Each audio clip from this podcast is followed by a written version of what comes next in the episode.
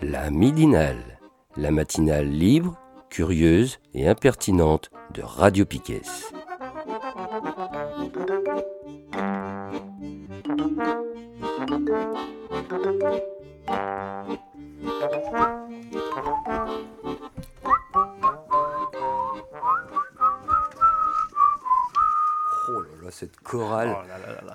Pour la prochaine manif. Ah, c'est bon. hein. J'ai des sifflets pour la prochaine manif, si tu veux. Bon, de retour. Ouais, de retour pour cette deuxième partie de cette midinale du 13 février. Et nous allons enchaîner avec S'informer autrement et Nico qui nous a préparé un petit sujet. Un petit sujet sur, euh, sur, sujet, euh, le, sur le néocolonialisme à la française et sur la France-Afrique, on va dire. Un retour sur euh, l'opération Barkhane euh, qui a été euh, terminée euh, officiellement en novembre euh, dernier par euh, Macron qui a annoncé c'est la fin, on retire nos troupes, blablabla.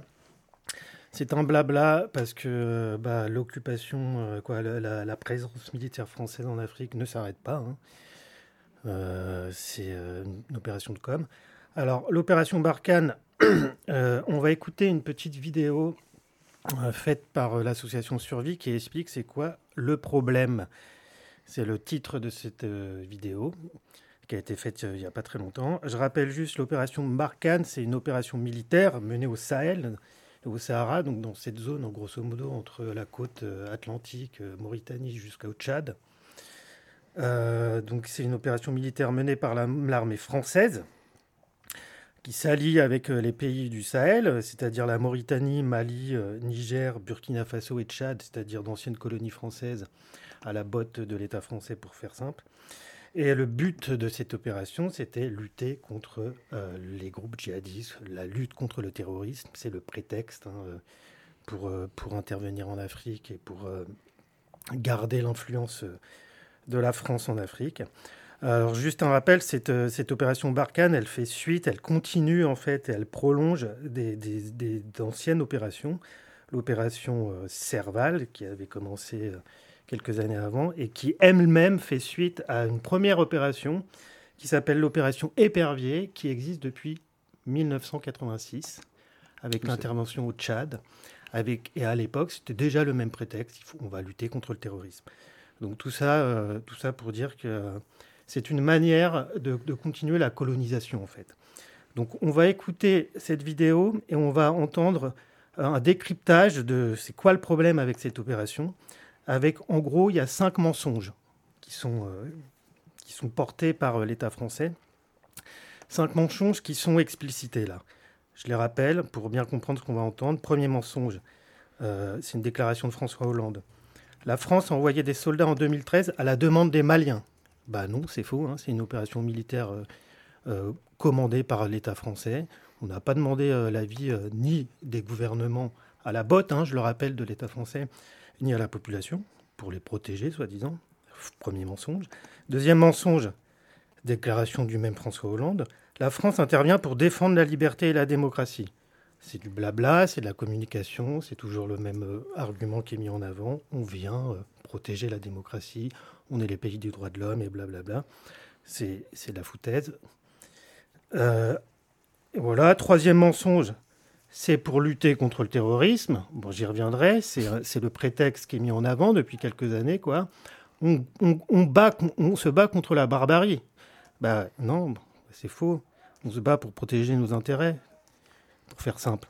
Mmh. Quatrième mensonge, les Maliens devraient être reconnaissants du sacrifice de la, de la France. On reviendra là-dessus parce que c'est très intéressant. On va voir qu'est-ce que ça a eu comme conséquences concrètes, en fait, au Mali, cette opération. Cinquième gros mensonge, le bilan de Barkhane est globalement positif. Ça, c'est une déclaration de Macron. Eh ben, pareil, on va voir que c'est de la foutaise. On écoute et après, euh, on, on revient. Allez, on envoie ça. Mais si c'est un divorce, il faut reconnaître que les termes du contrat n'étaient pas tout à fait le fruit d'un consentement mutuel. Un contrat scellé il y a dix ans avec le lancement des opérations Serval puis Barkhane et qui vient de s'achever sans que les autorités françaises n'en fassent aucun bilan officiel. Et c'est bien ça le problème.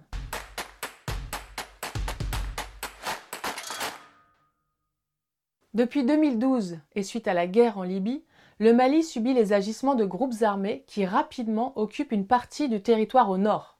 Certains revendiquent l'indépendance de la zone dite Azawad, d'autres se réclament de l'islam radical. Il y a dix ans, le 11 janvier 2013, la France envoie 3000 soldats au Mali au motif de lutter contre le terrorisme. C'est l'opération Serval. Un an et demi plus tard, le 1er août 2014, l'opération Serval est remplacée par Barkhane, qui, elle, se déploie dans cinq pays du Sahel. C'est la plus importante opération militaire française depuis la guerre d'Algérie. Cette intervention s'achève huit ans plus tard, dans un contexte bien plus dramatique qu'au départ. Alors qu'Emmanuel Macron décrète en novembre 2022 la fin de Barkhane, les autorités françaises continuent d'égrener un chapelet de contre-vérités.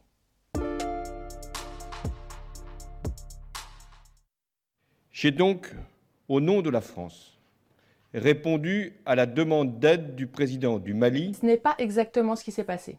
Début 2013, l'intervention militaire française est lancée sur la base d'une double manipulation de l'opinion. On met en avant le fait que c'est le président malien qui signe la demande d'aide militaire à la France, mais en réalité il le fait sous pression. L'armée française préparait depuis longtemps déjà une opération militaire au Mali. Il ne lui manquait qu'un déclencheur. Officiellement, l'intervention est lancée pour stopper une colonne de djihadistes qui descend sur la capitale Bamako.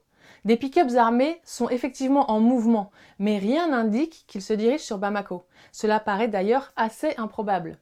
Le risque est exagéré par l'armée française qui construit un storytelling, un habillage de la réalité selon les propres mots d'un officier général. Le récit des colonnes s'avère être un habillage de la réalité selon le mot d'un officier à destination notamment de l'opinion publique française. Le récit est alors très largement accepté car il correspond aussi à ce que l'opinion veut entendre, au moment où la menace djihadiste s'accentue avec les otages au Sahel ou les attentats de Mohamed Merah l'année précédente. Les terroristes doivent savoir que la France sera toujours là lorsqu'il s'agit non pas de ses intérêts fondamentaux, mais des droits d'une population, celle du Mali, qui veut vivre libre et dans la démocratie. Défendre la liberté et la démocratie, c'est un argument implacable. La France s'en est beaucoup servie pour justifier son ingérence et ses interventions militaires en Afrique dans ses anciennes colonies. Si la France a officiellement lancé son opération militaire au Mali pour défendre la liberté et la démocratie, elle a en parallèle renforcé son partenariat avec le Tchad voisin, une dictature notoire. En 2013, le président tchadien Idriss Déby envoie des militaires au Mali aux côtés des troupes françaises, ce qui lui permet de se racheter une réputation à l'international.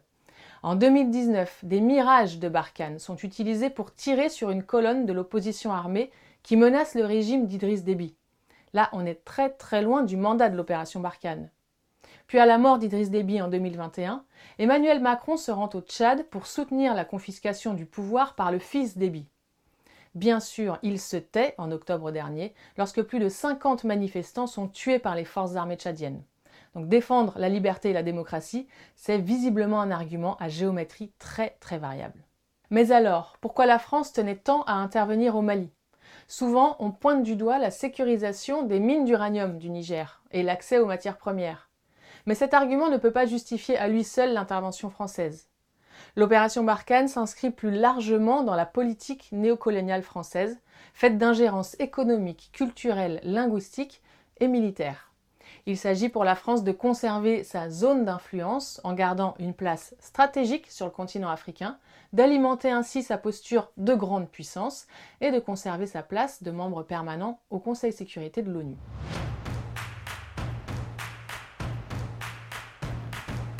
Utiliser la rhétorique de la guerre contre le terrorisme, c'est bien pratique. Ça permet de susciter l'adhésion de l'opinion, ça coupe court à toute critique et ça permet de simplifier la réalité. Cette vision réductrice ne permet pas de comprendre la complexité des enjeux nationaux et régionaux, la diversité des revendications des différents groupes armés, ni les raisons profondes qui permettent à ces mouvements de prospérer. En utilisant cette rhétorique, la France s'exonère des règles de droit national et international. L'objectif, c'est neutraliser l'ennemi, donc l'éliminer. Ces méthodes illégales d'assassinat ciblé ont conduit la France à commettre de graves bavures au Mali. En 2021, au village de Bounti, l'armée française bombarde par erreur un mariage tuant 19 civils. La France a nié cette bavure. Elle est pourtant documentée par l'ONU. En dix ans, cette méthode de guerre n'a fait qu'aggraver la situation sécuritaire au Mali, alimenter le ressentiment des populations envers la France et le recrutement des combattants par les groupes armés.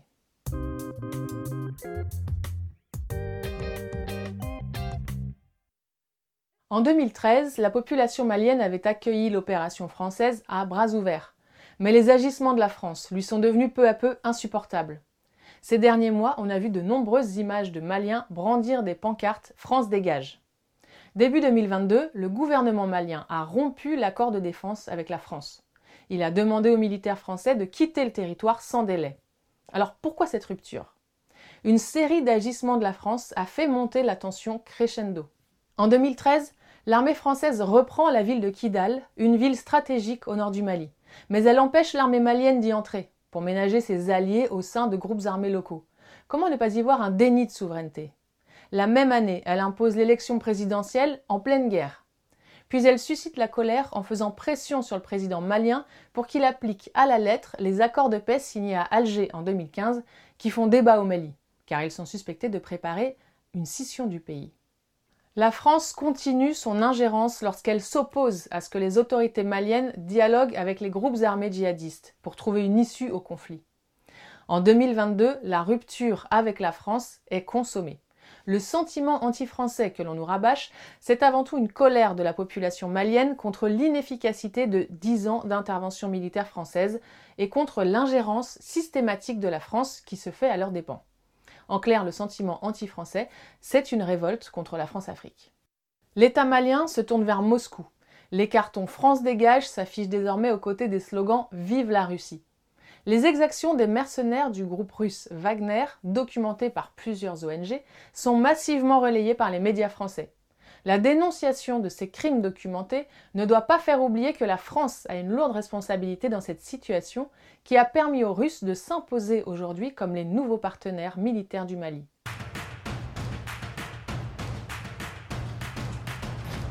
L'armée française a éliminé plusieurs milliers de djihadistes au Mali. Mais comment en faire un bilan positif quand, dans le même temps, les groupes armés sont montés en puissance, que leur emprise s'est étendue aux pays limitrophes, en particulier au Burkina Faso, et quand en 2022, en moyenne, 8 civils ont été tués chaque jour. Dix ans après le déclenchement de l'intervention française, la situation sociale, humanitaire et économique est catastrophique. En 2013, au début de l'intervention, on dénombrait 200 000 déplacés internes au Sahel. Aujourd'hui, ce sont plus de 3 millions de personnes qui subissent le même sort. Le nombre d'écoles fermées a triplé depuis 2019. Alors parler du bilan globalement positif de Barkhane, c'est occulter le drame que vivent des millions de personnes depuis 10 ans. En 10 ans, l'opération Barkhane a suscité très peu d'intérêt et d'émotion dans la société française. Ses coûts humains, sociaux, économiques et financiers sont globalement méconnus. Et pour cause, les gouvernements français successifs ont tout fait pour éviter tout débat. La Constitution impose pourtant un contrôle parlementaire des opérations extérieures. La prolongation de Barkhane au-delà de 4 mois aurait dû être soumise au vote de l'Assemblée nationale et du Sénat fin 2014. Il n'en a rien été. Le seul moment où un débat est organisé en plénière à l'Assemblée, c'est 8 ans plus tard, en 2022. C'est un débat sans vote, pas pour discuter du bilan de Barkhane, mais en réaction au renvoi de l'ambassadeur de France par le Mali la fin de l'opération Barkhane est officialisée par Emmanuel Macron en novembre 2022, escamotant le bilan de presque 10 ans d'intervention massive au Sahel. Les modalités du redéploiement de l'armée française dans la région, à compter de 2023, sont travaillées dans la plus grande opacité. Survie demande la fin de l'ingérence française en Afrique, le départ des forces armées françaises du continent, que ce soit les opérations ou les bases militaires, et un débat public sur le bilan de Barkhane. Voilà, donc euh, c'était une vidéo faite par l'association Survie, une association militante qui se bat contre euh, la France-Afrique. Donc euh, merci à Lorraine qui, qu'on entendait dans cette vidéo. Bon, je ne vais pas revenir là-dessus, c'est assez clair. Il y a le démontage des, des arguments officiels que j'ai rappelés au départ. juste pour finir là-dessus, bah, il n'y a pas que la présence militaire hein, qui euh, française qui compte dans, on va dire, dans la politique euh, néocoloniale. Il y a aussi une autre, on va dire, moi je vais plutôt là parler vite fait de, ce qu'on entend par diplomatie. Euh, en vous parlant d'un article qu'on trouve aussi sur le site de Survie, c'est un entretien avec Michael Poron qui a sorti un livre récemment qui s'appelle Les ambassades de la France-Afrique, l'héritage colonial de la diplomatie française. Il y a trois idées euh, intéressantes à retenir. Euh, je vous invite à lire le bouquin, mais euh, voilà, il y a trois idées intéressantes, pertinentes, fondamentales à retenir. La première, une idée qui peut paraître évidente, si on si va pas plus loin, c'est de dire que bah, l'histoire de la France et, de l'Afrique, c'est une histoire d'un partage, d'une amitié, dans, une coexistence pacifique. Ça peut paraître banal hein, de dire que c'est un mythe et que c'est un mensonge, un roman officiel, artificiel, etc. Euh, voilà, euh, parce que, bah, bien sûr, le, colonisateur, le colon a tout, a tout, intérêt à effacer son rôle de violence, de prédation, de racisme, exploitation, etc., de, son, de sa domination, et faire passer ça pour euh, plutôt une mission civilisatrice. Mmh culture sur tous les plans, une mission amicale, etc. Et en fait, ça, mine de rien, en fait, par exemple, l'expression euh, de l'amitié, elle revient constamment hein, dans les, dans, dans, dans, les, paroles euh, de, des présidents. Voilà, on entend tout le temps euh, l'amitié franco-africaine qui va justifier les interventions militaires, diplomatiques, etc avec Macron qui a sorti, euh, par exemple, pour parler des, relations entre la France et l'Algérie, il, parle, lui, il a parlé officiellement d'histoire d'amour entre la France et l'Algérie. Donc c'est vous dire un peu euh, le déni profond qu'il y a derrière, parce que bah, parler d'histoire d'amour entre la France et l'Algérie, quand même, c'est assez hallucinant, vu euh, ce qui s'est passé en Algérie au XXe siècle. Bon, bref. C'est juste un exemple du déni de, juste de la réalité historique, quoi. Voilà.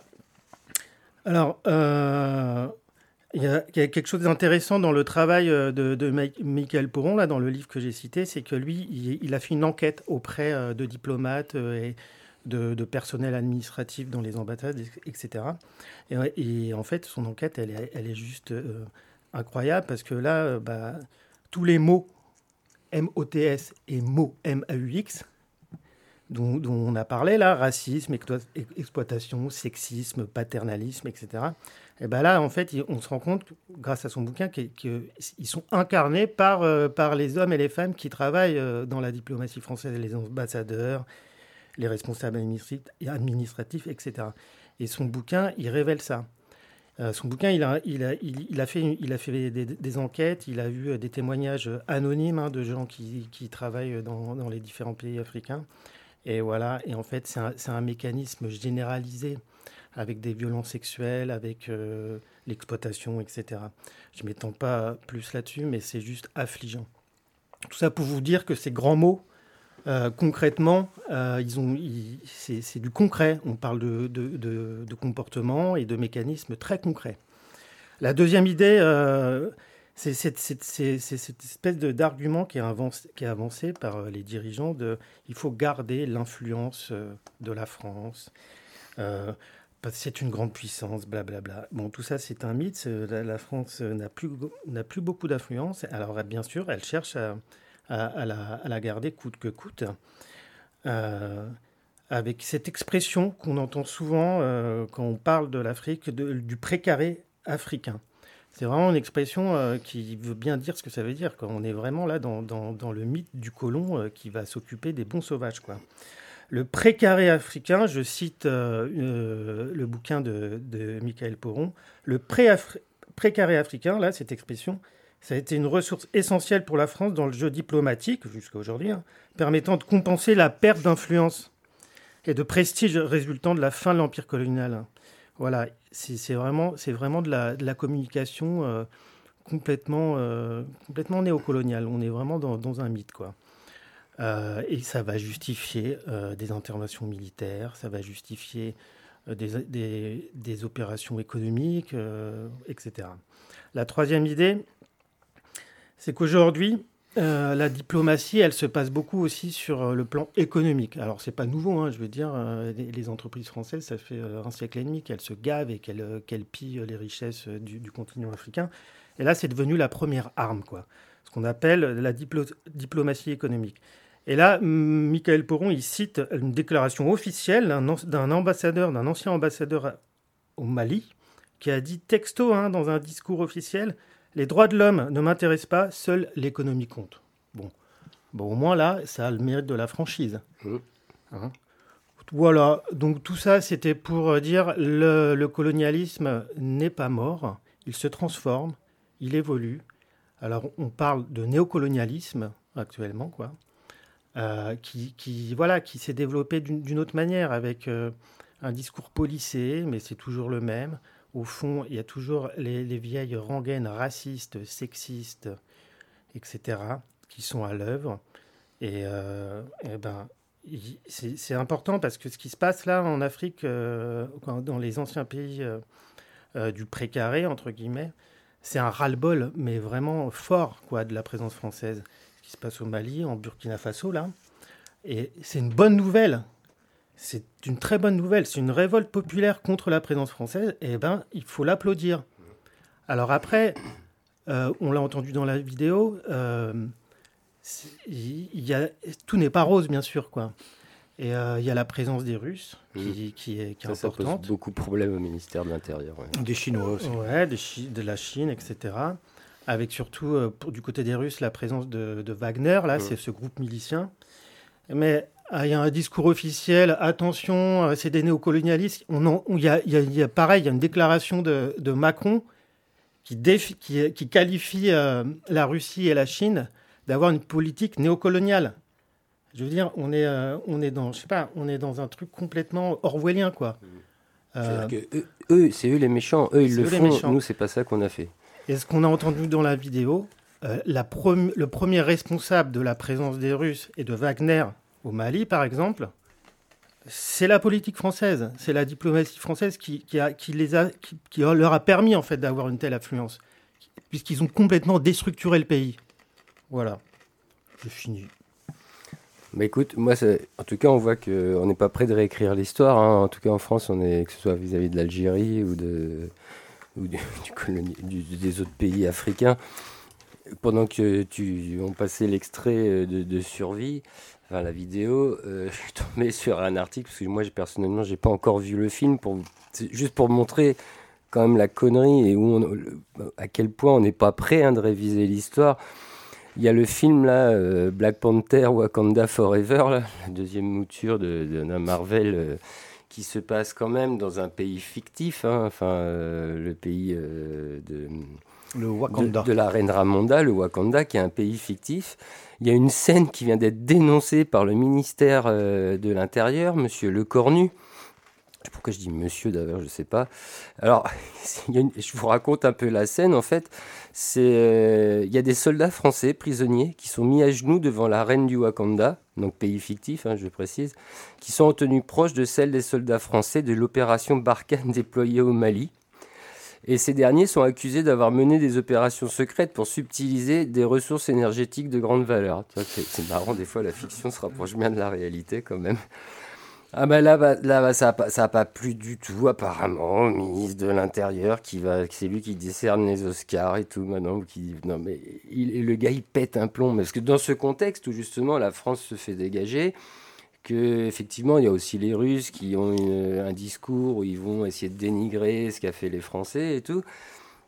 Mais il précise quand même que c'est le rôle, enfin c'est son entourage, il dit que c'est le rôle du ministre de défendre les résultats des opérations Serval et Barkhane, déployées respectivement en 2013 2014 à la demande de Bamako pour lutter contre les djihadistes liés à Al-Qaïda et au groupe État islamique.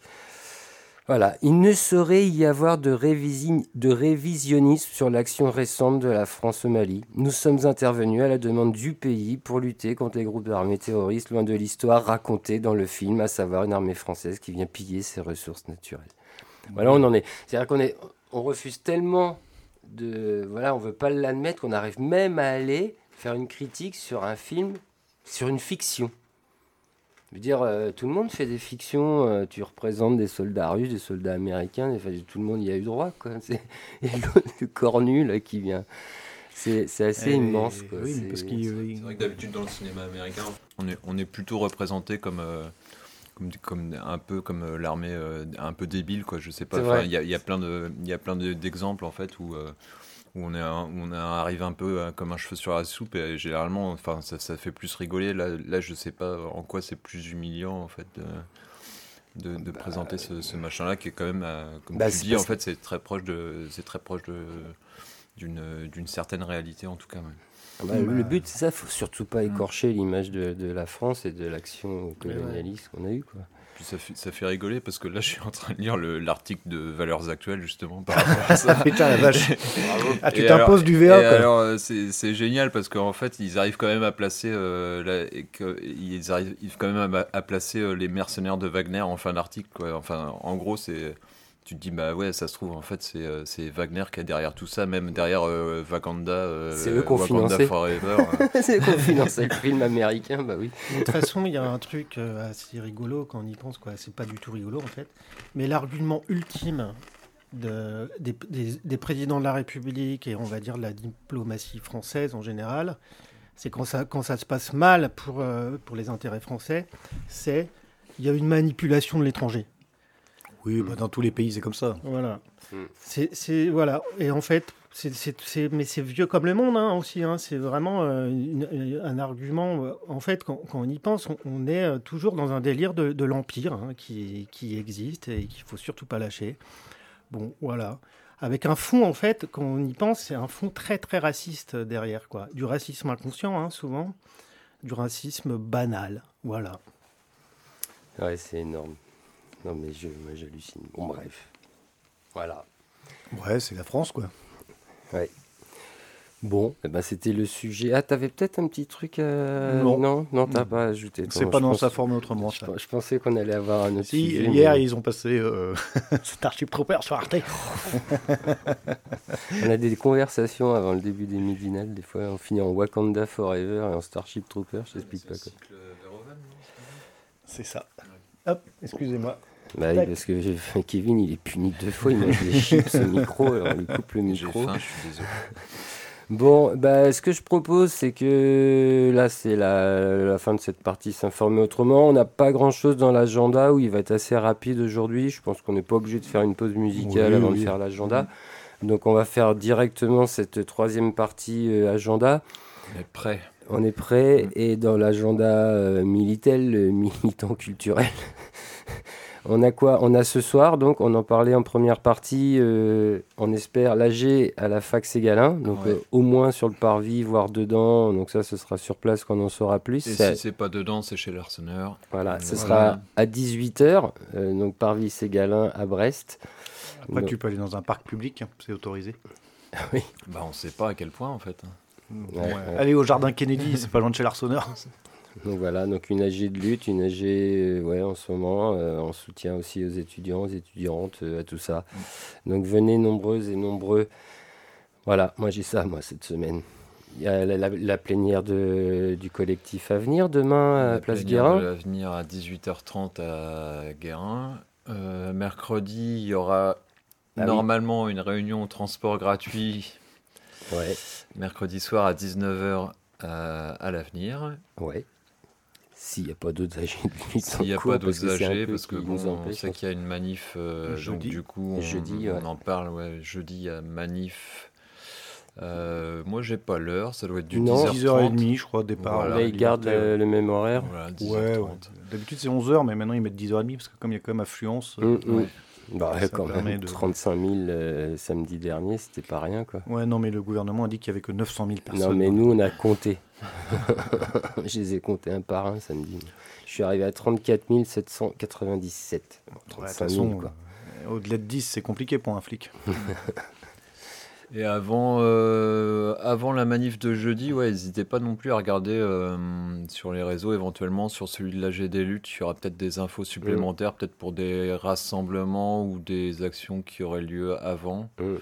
Avant dans la journée ou peut-être même avant dans la semaine. Hein. C'est mm. pas impossible que. Bon, là, c'est un peu compliqué parce qu'on est en période de vacances scolaires, mais euh, on en parlait tout à l'heure pendant la pause de voir, euh, voir avec les lycéens aussi, qu'on n'a pas, qu'on n'a pas beaucoup suivi. Mais qui apparemment, sur les deux dernières mobilisations au moins, euh, avaient commencé euh, par un petit blocage de leur lycée et de partir en cortège depuis leur lycée, en tout cas au moins le lycée de l'Iroise, la place de Strasbourg. Mmh. Mmh.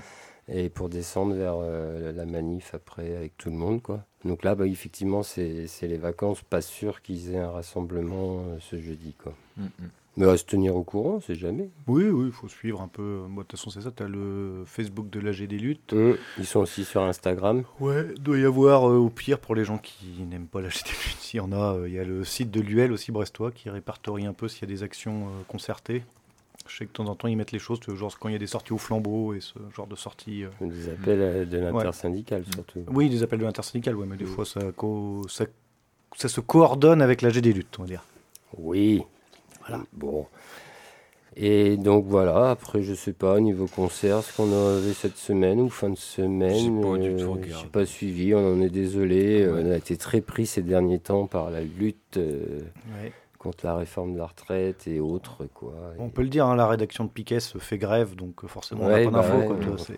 en fait, nos, reporters de terrain ça. ne nous ont rien remonté, ou, très peu. Ils étaient tous en grève.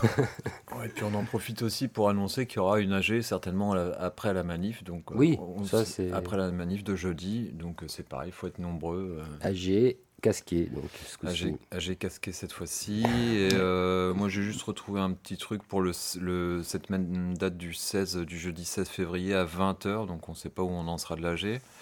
Mais il y a une discussion projection au Pelguerin de Sauf qui peut Ménilmontant.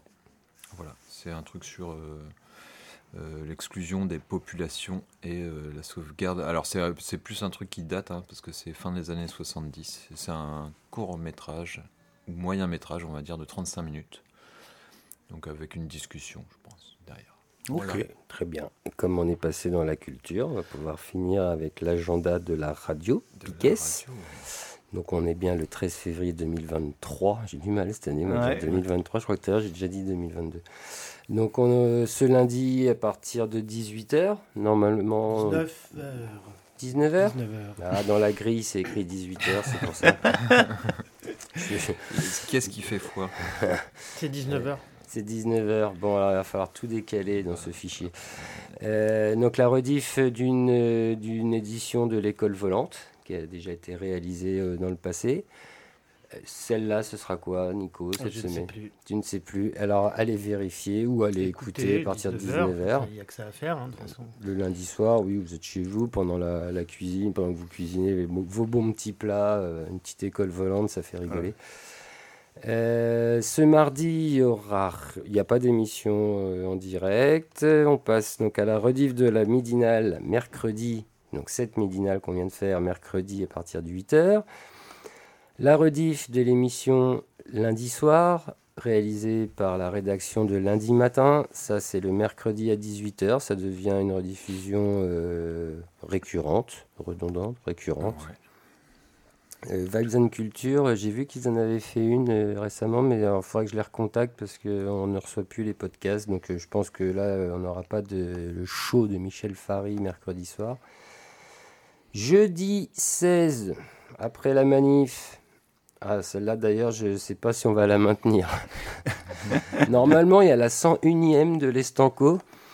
Euh, je dis, bon, bah, normalement, pour cette semaine, on n'a pas parlé, euh, en tout cas chez Sipoulet et Patoche, on n'a pas parlé s'il a gardé cette semaine. Pour l'instant, elle est programmée, mais bon, en, fonction de ce qui va se passer jeudi, on verra bien euh, si on vient se détendre en jazz et chansons françaises.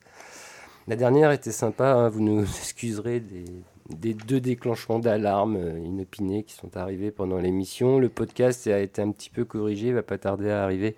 Mais en tout cas, c'était super sympa de recevoir les Tiger Mouchi qui étaient en concert au Café de la Plage samedi soir. Là. On, a, on a passé un bon moment avec elle et eux. Et puis, bon, on avait passé quelques morceaux de, de, leur album là, qui vient de sortir. Donc voilà, on passe au vendredi. Bah, euh, Culture, je viens d'en parler. À vous de suivre nos réseaux pour voir s'il y en aura. Euh, en rediffusion euh, qui redevient euh, maintenant hebdomadaire à 17h, c'est l'émission Mayday par Radio Canut qu'on repasse. Et ce vendredi 17, attention, le numéro 4 de Un beat dans ta gueule, l'émission électro faite avec des machines. Ouais. Et j'avais planifié 20h, mais ce sera 21h. Excusez-moi, j'ai un empêchement. Je, on ne pourra pas prendre le direct en 21h. Et cette semaine, ce sera l'électron modèle cycle. Je l'ai confié à Dubois pendant deux semaines et on va essayer de voir ce qu'il a fait avec. Donc je ne sais pas trop ce que ça va donner. Qu'est-ce que c'est que cette machine C'est une petite boîte à rythme de chez Electron. Et je viendrai aussi avec euh, un Chaos Pad qui fait de la synthèse. Voilà, je n'en dis pas plus c'est déjà pas mal ça. Donc ça, ce sera à partir de 20h cette semaine donc. 21h. Euh, 21h, pardon. On va essayer de prendre le direct à 21h parce que j'ai un... je suis bloqué jusqu'à 20h. Ça arrive, hein, on a des obligations des fois dans la vie. C'est ça. Samedi 18, le rock à la Casbah, l'émission rock de Casbah Records, ça c'est à 19h. Et ce dimanche 19, on aura, je l'espère encore une fois, l'émission sur l'émission carcérale L'Envolée, diffusée à partir de 11h sur nos ondes. Et euh, qu'est-ce qu'on a ce dimanche de prévu? Est-ce qu'on a le créneau ministère de l'Éducation populaire de prévu? Non. Est-ce qu'on a le créneau d'écologie politique de prévu? Oui. Celui-là, c'est à partir de 19h. Ouais. Et ce sera décoloniser la protection de la nature et c'est de Zoom Écologie. Euh, c'est un entretien avec euh, Fior Longo de Survival International. Je ne peux pas vous en dire plus parce que je ne l'ai pas écouté. Mais voilà, ce sera programmé, ça durera un peu moins d'une heure. Donc de 19h à 20h. Très bien. Eh ben, on a fait le tour, et puis on retrouve évidemment la prochaine midinale lundi prochain. C'est ça. Et on verra qui sera autour des, des micros. Ouais. Et puis on se dit à jeudi, quoi dans la rue Ah, dans la rue, oui. Puis on rappelle, hein, pour donc, la midinale, hein, émission toujours ouverte hein, à toutes et tous. Vous avez quelque chose à dire, à gueuler, à présenter euh, en individuel, en collectif, en asso. Euh, vous pouvez nous contacter avant, mais euh, voilà, on vous rappelle que l'émission c'est de midi à 14h et que nous on ouvre le studio à partir de 11h. Donc vous pouvez venir nous rencontrer entre 11h et midi avant, et puis on se cale, et puis on, on vous ouvre les micros pendant l'émission. Hein faites, faites passer. C'est ça. Ce serait bien qu'on reçoive des gens de la des luttes. Oui. Le message est, donné, on le retransmettra, ouais. C'est ça. Qui viennent un peu s'exprimer à l'antenne, ce serait intéressant. on, va, on, va, aller à leur recherche, on, va, on devra en trouver. Oui. Et eh ben on va aller voir ce soir. Il paraît qu'il y, y, a une AG ce soir.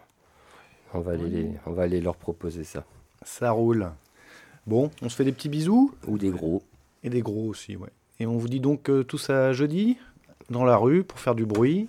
Et tout aussi. Hein. Et tout et tout, oui, voilà, tous et toutes. L'écriture inclusive, Pedro. Oui. D'ici la fin de l'année, tu vas y arriver.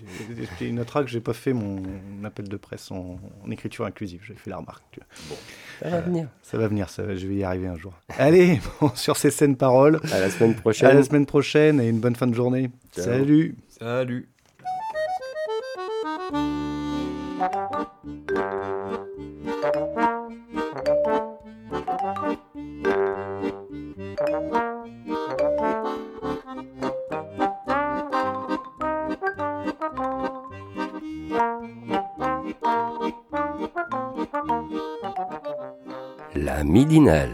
La matinale libre, curieuse et impertinente de Radio Piquet.